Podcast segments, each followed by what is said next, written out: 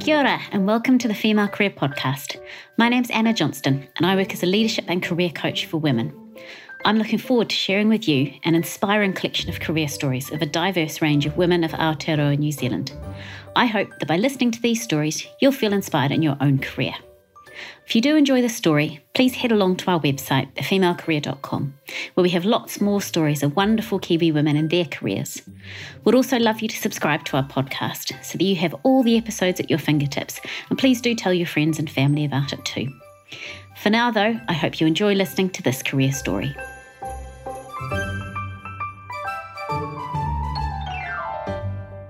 I'm really looking forward to speaking today with Maia Lewis and hearing more about her career journey.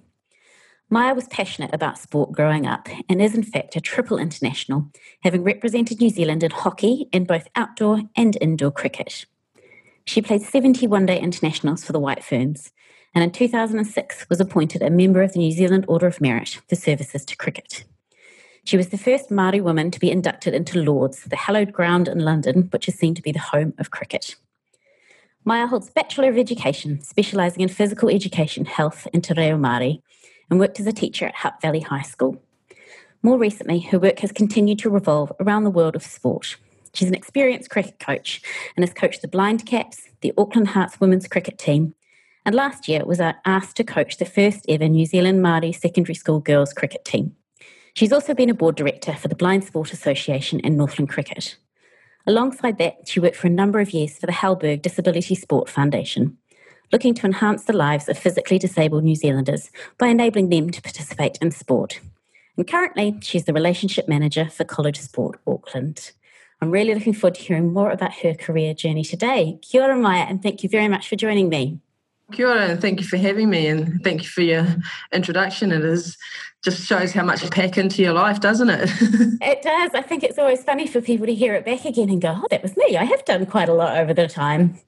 for the first question, I'd love to take you back a little bit and think back to when you were a child or a teenager. What career or careers did you think about or dream about? Yeah, funnily enough, it was always around sports still. Um, even when I was young, I wanted to be like, probably, I didn't really aspire to be a professional sportswoman because we weren't, it wasn't an option in those days. Now it is, obviously, for some sports, which is lucky. Um, but it was more around being a PE teacher, I think, and being a teacher or being a policewoman. That was another one. I think my mum was quite keen on that. So I went down the PE teaching path and did a Bachelor of Education, which was actually the first year at the College of Education in Christchurch. Because I was a cricketer and, the only sort of PE degree was down in Dunedin, which wasn't strong in women's cricket, and I wanted to stay in Canterbury with um, where all the New Zealand players were. So um, and learn off them. So I, st- I did the first year at the Christchurch College of Education, which was a uh, Bachelor of Education specialising in PE, a four year degree, which was really cool.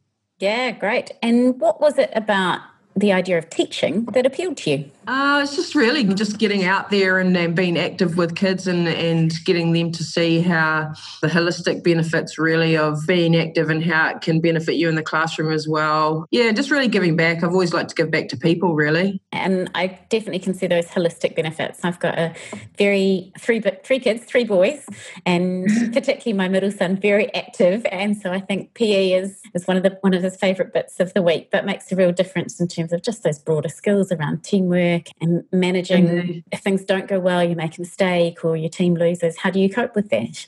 Definitely around, you know, even sport does that. Playing sport keeps them off the streets for a start, which is great, and probably gets them off the all the technology that's around these days with screens as well. That's it's a great leveler and it gets uh, people just active and moving. It obviously has social benefits as well. If you're in a team and you're accountable and it builds resilience. So it's all those life skills that you need in everyday situations. That's what sport does, really. That's what I believe. Yeah, absolutely, it does. And as you said, at the time when you were playing at that kind of international level, women's sport, I'm guessing you were holding a job down at the same time as mm. playing high level sport. How did you cope through that? Yeah, I mean, I, I, was lucky enough. Obviously, I was working at Hutt Valley High School. So most schools, if you represented your country, you were allowed leave, uh, paid leave. So I got through that way. Training aspect, we didn't know any different really. So we trained before work, and then after work we trained as well, and then we had games in the weekend. So it was just the norm really to fit it all in. Uh, but there's, you know, there's no, I suppose it's a limited longevity to be able to do that, especially these days. It's great to see that women's cricket, cricket especially has come a long way in terms of trying to uh, become professional. And there are a lot more athletes who are professional, but we're still trying to catch up with England and Australia as well. So they've come a, a big steps and uh, leaps and bounds in terms of being able to have professional careers for women. So it's a real pathway. It's not, it's an option. And same with Black Ferns as well, and with rugby and with the seven sevens and with netball as well. You know, women's sport football too is becoming a real pathway potentially for for women athletes, which is a professional and they can have it as a career and a job so if they're good enough. But it's only the top of, you know, it does it's not happening to everyone. It's only really the cream of the crop. So you need to have the backing and the education behind you no matter what. Yeah, absolutely. And I'm I'm very so I sit on the board of Canterbury Cricket, so very well aware of kind of the, some of the challenges facing the the women in terms of how do they fit their broader lives around still being really passionate and training for their game. And as you say, that kind mm. of elite level absolutely paid enough to make it a day job, but for that pathway through, yeah, it's definitely not as strong as say England and, and Australia. And I was interested, my cricket, it's traditionally a white man's game. Yeah. You know, historically, certainly. But often enough, even in the broader workplace, somebody's got to be the kind of the pioneer and the trailblazer in some ways. What was your experience of that? Oh, look, I mean, you know, to be honest, I was brought up in a full Pākehā environment. So I sort of really didn't know any different until I went to varsity and started learning my culture because I wanted to know more about it. Mm. I think it's just breaking down barriers for women as well as for culture as well. You got likes of Ross Taylor and stuff in the men's now and Suzie Bates and stuff. So there are Māori um, role models there within the teams. And I think people are just realising how much natural talent, not only Māori, but Pacific Island athletes do have. And it's just trying to tap into that natural talent. You know, I certainly struggle myself with uh, concentrating for playing a test for four days. So I preferred the one day and even missed out on the 2020 format was just starting when I was finishing my career. But it's probably the style that and the style that people play these days probably suits the style that um of the skills that those um you know Maori can offer. So you know I think you know there, there are opportunities and it's just um it's really about the skill level now, and rather than what culture or even female male, everyone should it's true equal should be true equality now. Yeah, and it's starting to happen. It is. I like that. It's starting to happen, and I like the optimism around it, which is great. And it does make a difference having some of those role models like yourself, but others who coming through. I think for if I think about growing up, my dad was a cricket nut, and we'd play cricket in the backyard, and he would call me Anna Hadlee because it, it was that was what was it, it, was the men's cricketers that were known. And I think wouldn't mm. it be mm. great, particularly with the Women's Cricket World Cup, the Rugby World Cup, you know, coming here? Wouldn't it be great if girls were growing up with being somebody Bates or somebody Devine, you know, so sort of those yeah, next, totally. yeah, the next level of role models. And yeah. in terms of the, the first few years of your kind of career, what were some of the highlights and also the challenges along the way? I mean, I suppose for me, it was like representing your country when I was playing for New Zealand, but also working at Hutt Valley High School as a PE teacher. So I was doing both and able to pass on as a starting my coaching career as well to the next generation of players who are coming through who are quite interested with female cricketers when I was at Hutt Valley High. So, um, you know, that's a challenge to fit all that in, but um, I think that I managed to, I had really good time management because of that, um, because I wanted to try and fit everything in. And like I said, we didn't really know any different. We knew thought you had to, if you wanted to do this, this is what you had to do to be an elite athlete, is have a career as well as be able to train as well. That, are probably the main things for me. Challenges, I suppose, with my career, I moved from working as a teacher into the, I suppose, regional sport organisation, Cricket Wellington, Auckland Cricket uh, Networks, and worked with young people who, or people in general who chose to be there, where I found, I suppose, in the end, the education um, sector the NCEA was just coming in, and also I was working with young people who didn't necessarily even want to be there. So you sort of hang, you're hitting your head against the brick wall a little bit. So I found that a little, little bit challenging in the education sector. Mm. Yeah, they're probably the main things. Mm. And then moving on in your career, you've you've got more involved in the area of disability sports. What was the interest in that for you? Really i just i wanted a bit of a change. I was working at auckland cricket and wanted a bit of a change but still wanted to stay in sport. What attracted me was being able to help young disabled people get into sport and but also but a big range of sport and also sport that i didn't have hardly anything um, know anything about like wheelchair basketball and bocce and playing goalball i ended up playing in a goalball tournament which is uh, they put blindfold on and lie down and stop the ball with your body when you're blindfolded. So it's pretty scary but yeah, no, really, just a really cool experience, and we managed to be able to run like a national water sports uh, program as well. We're getting accessibility and opportunities to water sports like surfing, disabled surfing, and paddleboarding, and waka ama, and disabled people onto beaches and stuff like that. So I was able to leave a bit of a legacy around. If you see beach chairs and beach mats around parts of New Zealand and chairs on paddleboards and that sort of stuff, that's the stuff that I was able to achieve and leave a legacy so that I could help New Zealanders really just everyone be included. And beaches are such a part of New Zealand. That is being such an island nation and actually being able mm. to to have all the amazing sports that we can do on water accessible. What a, what a wonderful achievement.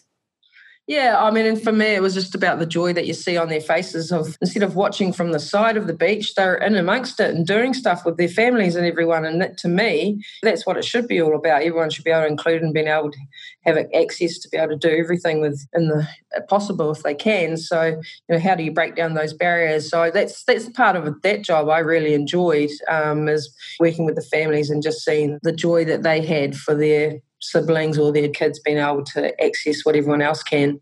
And then more recently, you've moved to College Sport Auckland, which I guess is in some ways going a bit back to the schooling roots, but still obviously sport as well. What do you really enjoy about your current work? Yeah, I'm a relationship manager. So again, I'm in charge of about 12 different sports, which is great to have the variety. And again, those sports that I re- some of them I haven't really had much to deal with. For example, lacrosse and uh, tag football and yachting and stuff like that. The part I probably enjoy the most, well, there's two parts. One is dealing with our delivery partners. So most of them are like regional sports organisation or uh, national sports organisations like Tag Football New Zealand or Auckland Hockey, for example. Just working with them to deliver our events and competitions. So we're in partnership with them. So that's a cool part. And then for me, the best part is seeing the kids actually competing with doing participating um, and, and, enjoying the events and getting out there so running the one day events or going out and seeing a competition in action is you know seeing the fruits of your labor in action is it's all about the secondary school kids having an opportunity to play sports so you know, if they're happy doing that, then we're doing our jobs. Yeah, no, it's it's it's good because I get lots of variety, which is really cool. Absolutely. And I, mean, I know you played a, a, varied range of sports anyway yourself, but you're right, things like maybe yachting or tag football or, you know, a whole different range now that you're getting that exposure to. If you look back at your kind of career, most careers have their good bits and their tough bits and their things that were maybe times that went better than others. What have been some of your toughest career challenges or moments? I think when I suppose your the I know for me one and one of my the part of my career organization went in a, a different direction that I was mixed with my morals and values, I suppose, and didn't quite wasn't with my beliefs of where the where the organisation should head. So you have two choices there to either toe the line or get out, and I chose to get out. Um, but you know it's sort of if you like what you do but it goes against your morals and your beliefs then and that's a tricky one. That was difficult with i've had some coaching roles. Um, it's always challenging when you've had a you have a series of losses and and your players are losing a little bit of confidence and stuff like that. So that's always a challenge is how do you pick a team back up throughout a season?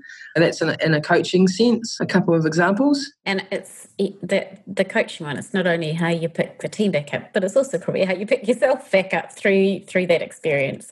Now, how did you cope through that and picking the team back up? I think in any um, sport, you're going to go, even if you're playing or you're coaching or whatever, you're going to go through troughs and you've just got, got to keep it in, in perspective.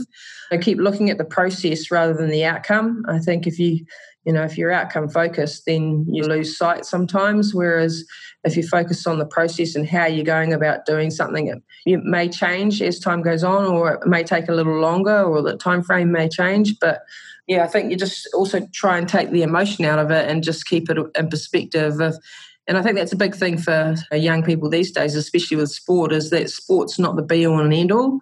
You know, and it's it's a part of your life, but it's not. It shouldn't dominate and yeah dominate your life so that you don't have anything. If if you have an injury one day and you're a professional sports person and your career's gone what have you got to back yourself up? So you know you've got to be able to have that education behind you as well no matter you know how high higher level you go Mm. I think sport is one of those tough careers where you set out into it and recognise at the, the sort of professional level it does have a shelf life. Um, and as you say, you're always looking at how long might that be, how do you manage the injuries, and also what might come afterwards as well.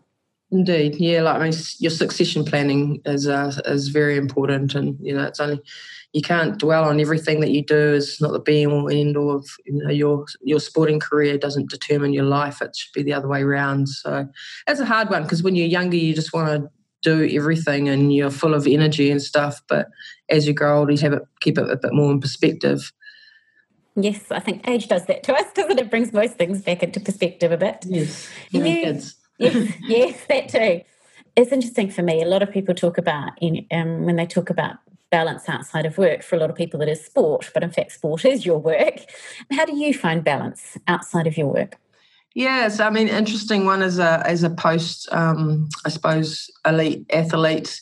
Um, and not, you know, sort of doing something competitively and training, spending all my time training. So I suppose I went from being an athlete to coaching, which was probably just as time consuming because you're still putting in those hours. Nowadays, I've actually started and got into a little bit of waka ama just to do something for myself. I've got a big blended family, so that certainly takes a lot of my time. But I've been doing some other things like in the last couple of years, been doing some radio commentary, uh, cricket commentary, and still a little bit of coaching, but on my own terms, really. So yeah, I love sport. It's just inbred in me. So probably most things I do. I mean, I play the guitar a little bit and have a muck around and stuff like that. But it's either family and or sport.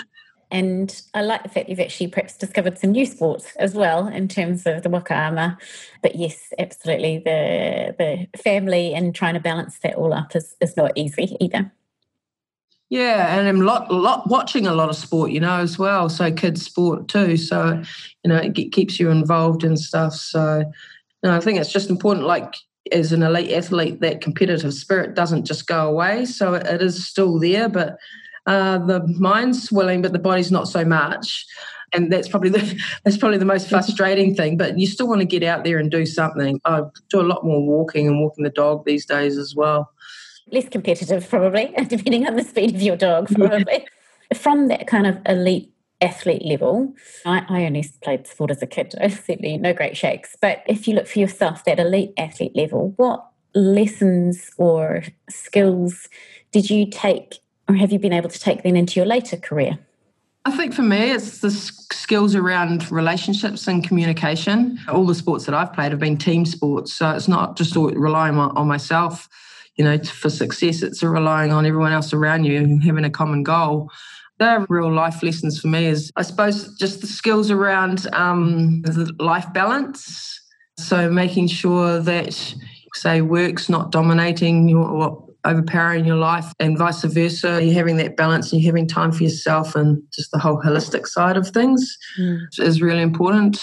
But again, that balance shifts as your age shifts, so in your stage of life. So you've got to keep moving that balance continually, I think, to be able to make sure that you do have that balance right. Yeah, absolutely. And looking back, what might you do differently in your career? I've always tried to, most of the time, it's I've always worked or been in terms of the underdog or pro um, advocating for women's sport or, you know, disabled sport or, you know, that sort of stuff. Yeah, maybe just to try and keep being more outspoken around um, true equality around those sorts of things. I think I've become uh, more confident to do that as I've got older. But I suppose they weren't so prominent as when I was younger. Yeah, and I, I think the more people that can that can share their voices and experiences in some of that space, and you'll be speaking from your own experience, I think the better. So I look forward to hearing more from you potentially on that in that area. We've yeah. talked we've talked a bit about some of your challenges and some of those tough times. What about if you look back, what are some of the proudest moments in your career? Yeah, obviously, I can't say um, playing and representing New Zealand was a career because we weren't paid to play. Uh, we did end up having prize money. We didn't have to pay for anything, which is great, but not like these days. Uh, the Sophie Devines and stuff, they were able to have a full time professional career, which is great. But yeah, I think just the, the, ability to be able to be immersed amongst sports people all the time in all my careers. And sport is sport, really. And so to be, um, even in the offices that I'm at the moment, in Sports Central, we've got Sport New Zealand and we've got Aktive and New Zealand Water Polo and Hockey New Zealand upstairs. So it's all like-minded people. You know, it's I've that that aspect I really enjoy being around like-minded people who, you know, have a common goal in terms of trying to you know, get people or their target audience active and into sports. So those sorts of things. Mm. And equally, it's absolutely fine to talk about cricket if there are some proud moments. I know you talked about that, or maybe it wasn't paid. So is it a career? Gosh, sure. uh, I'd still consider taking care of my kids to be work sometimes. And unfortunately, nobody pays me for that. Are there any proud cricketing moments that, uh, that you're back on? Definitely. Obviously, representing New Zealand um, at three World Cups. Uh, very proud of that. What I am disappointed about was that I ne- was never part of the one that they won here in 2000. I was injured, uh. so I was either side. So that's always been a, something that I just like unfinished business for me, but there's not, not much I can do about that. Yeah, in my cricketing career, not just as a player, but as a coach, I always try and want to. Le- I've left a couple of legacies. I suppose I've helped start Samoa women's cricket. I was their first ever coach mm. as part of the relationship with Auckland Cricket. So that was great. And then I helped the, they call the blind caps, New Zealand blind cricket team, get back onto the world stage after 10 years of not competing. So we went, I took them to a World Cup in India. So and I was the only uh, fully sighted person in a squad of 17 in India. That was huge challenges within itself and an experience I'll never forget. Yeah, absolutely. What did you learn from that? Oh, that where we were a whole lot of amateurs playing against teams that were professionals in the Pakistan, India, and those uh, fully uh, the blind cricketers are paid professionals as well, and they had a lot of them like England had big entourage of support staff. We had a manager and a coach. Uh, even our manager was a partial partially sighted. Um, whereas a lot of them had specialist coaches, physio, fitness trainer. Mm. So it was pretty mismatched but it's good to start again and give these these people a chance and get New Zealand back on onto the world stage. Yeah, look, I, I learned a lot. I, I, knew a lot before I went, but it was massive challenges being a female over there, coach over there as well. The hierarchy of males and females is quite different over there, so that had issues and challenges within itself for me to be able to, be, able to be heard. Mm. But I certainly put my voice forward as much as I could. you talked a little bit there, Maia, about some of your experience as a woman. Have there been any other times when you felt particularly kind of some obstacles or barriers as a woman in your career? Oh, look, I think it's forever trying to give, make sure that there's equality in sport for women. And I've always been pushing that. Whichever sporting organisation I was at, if the boys or the males are doing this, then the females should be doing it too. That's always been my motto. And but you you have to have someone who's continually pushing that because it's not just naturally thought of. It's not natural at the moment. It hasn't got to that stage. I think in Australia in sport, and you can see whatever happens with males, females get the same. So you know it's happening over there, but we've still got a way to go within New Zealand for that sort of stuff. And another, I suppose, another example of challenges of being a woman and trying to go for career jobs within sport I know with my credentials, if you took the name out and this and um, whether you're male or female and just put my credentials down, then I would be looking good if I had a male's name next to me uh, on that piece of paper. Mm. But because my credentials look great, but when it's a female, then it doesn't, it's just I've missed out on interviews because of that, because I'm, I'm not a male. But it's just, you just you've just got to keep trying to push the barrow all the time if that's what if that's what you really want to do, mm. and get, get that true equality. I'm doing that on a regular basis with cricket pitches. I'm coaching a club team and stuff and saying if the men have the number one, then the woman should have an opportunity too, that sort of stuff. So even at the base level, I'm doing that right through to the national level. Mm, and it's in many ways it's heartening to see how much progress there's been if you look back 50 years for example mm. at the same time absolutely there's still all those little decisions and and things we feel oh, things could be different and there's still some progress to be made yeah where do you see your career heading now in the future, Maia? Oh, I'd love to retire. no, yeah. look, I think I'll always be forever involved in sport, not maybe more, you know, at, at the management type level. Even I'd love to run my own business, whatever that looks like as well. Yeah, and then I'd just like to retire near the beach. sounds nice. I think that's many New Zealanders' dream, isn't it? Yeah. And what career advice would you have for, for others? Look, I think um, especially for females, and, and I've heard this time and time again, like through some of my male colleagues, and they just put themselves out there in jobs, and they're so much better at talking ourselves up, themselves up. Even if they don't have the credentials, they're able to talk themselves up. I suppose it's fake it to make it in some ways. Whereas females will go, oh, no, we don't have that skill, so I better not apply for that job. So we just need to rate ourselves a bit more, I think, I would say, and give it a crack. If you're not in, then you don't know. So you've got to give, and you just got to keep pushing the barrow. That's what I would say. Mm, great advice. Yeah, really great advice. I was having a similar conversation with a friend this morning, actually. So, yeah, very timely and really resonates with me.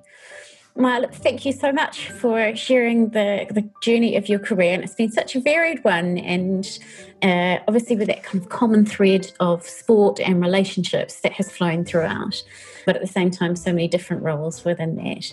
So thank you. Really appreciate you sharing it. No worries. Thanks for the time.